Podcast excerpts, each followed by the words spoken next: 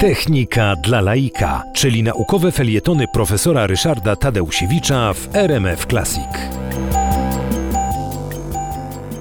Ignacy Mościcki jest znany z tego, że był przez 13 lat prezydentem Rzeczpospolitej. Natomiast zanim został prezydentem, Ignacy Mościcki był wynalazcą. Mało kto o tym wie, ale on pracował w Fryburgu w Szwajcarii. Musiał tam wyjechać, dlatego że szykował się do zamachu na carskiego dostojnika w Warszawie. To został zdradzony. Gdyby nie uciekł do Szwajcarii, wylądowałby na Syberii. Wobec tego Mościcki e, zaczął różnego rodzaju badania chemiczne, przy czym zainteresował się przede wszystkim metodą utleniania azotu. Tlen e, i azot są składnikami atmosfery ziemskiej, ale tlen z azotem się nie łączy dobrowolnie. Zresztą bardzo dobrze, bo by cała atmosfera ziemska spłonęła, gdyby ten, to utlenianie azotu e, miało miejsce. Natomiast w silnych wyładowaniach elektrycznych można doprowadzić do tego łączenia azotu z tlenem, a tlenek azotu jest podstawą kwasu azotowego, a z kolei kwas azotowy jest podstawą nawozów, nawozów sztucznych właśnie tych azotowych. W okresie, kiedy zajmował się tym Ignacy Mościcki w Szwajcarii, Europa przeżywała ogromny kryzys braku nawozów azotowych. Wynikało to z faktu, że potrzeby europejskiego rolnictwa, bardzo silnie zresztą uzależnionego właśnie od takiego intensywnego nawożenia, bo pól uprawnych w Europie nawet wtedy nie było za dużo, Europa była uzależniona od saletry chilijskiej i guano.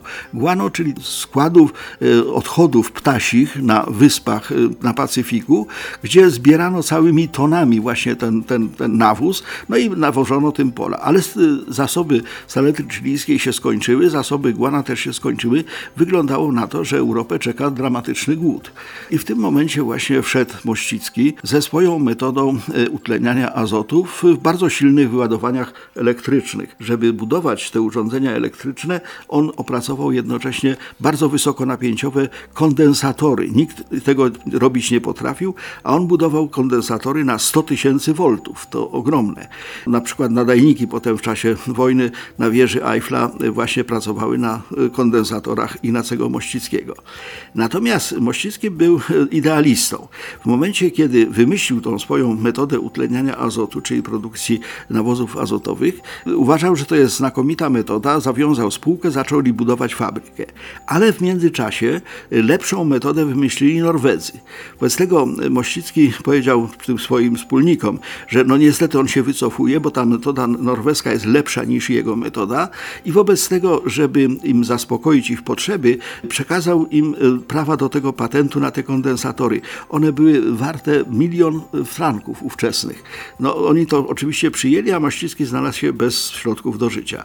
Natomiast e, Później wymyślił nową metodę, wirujący płomień w polu magnetycznym i rzeczywiście od tej pory najpierw w Szwajcarii, a potem w Polsce e, były budowane fabryki e, kwasu azotowego, czyli podstawy nawozów azotowych, e, no właśnie na patencie Ignacego Mościckiego, prezydenta, który potrafił wytwarzać kwas.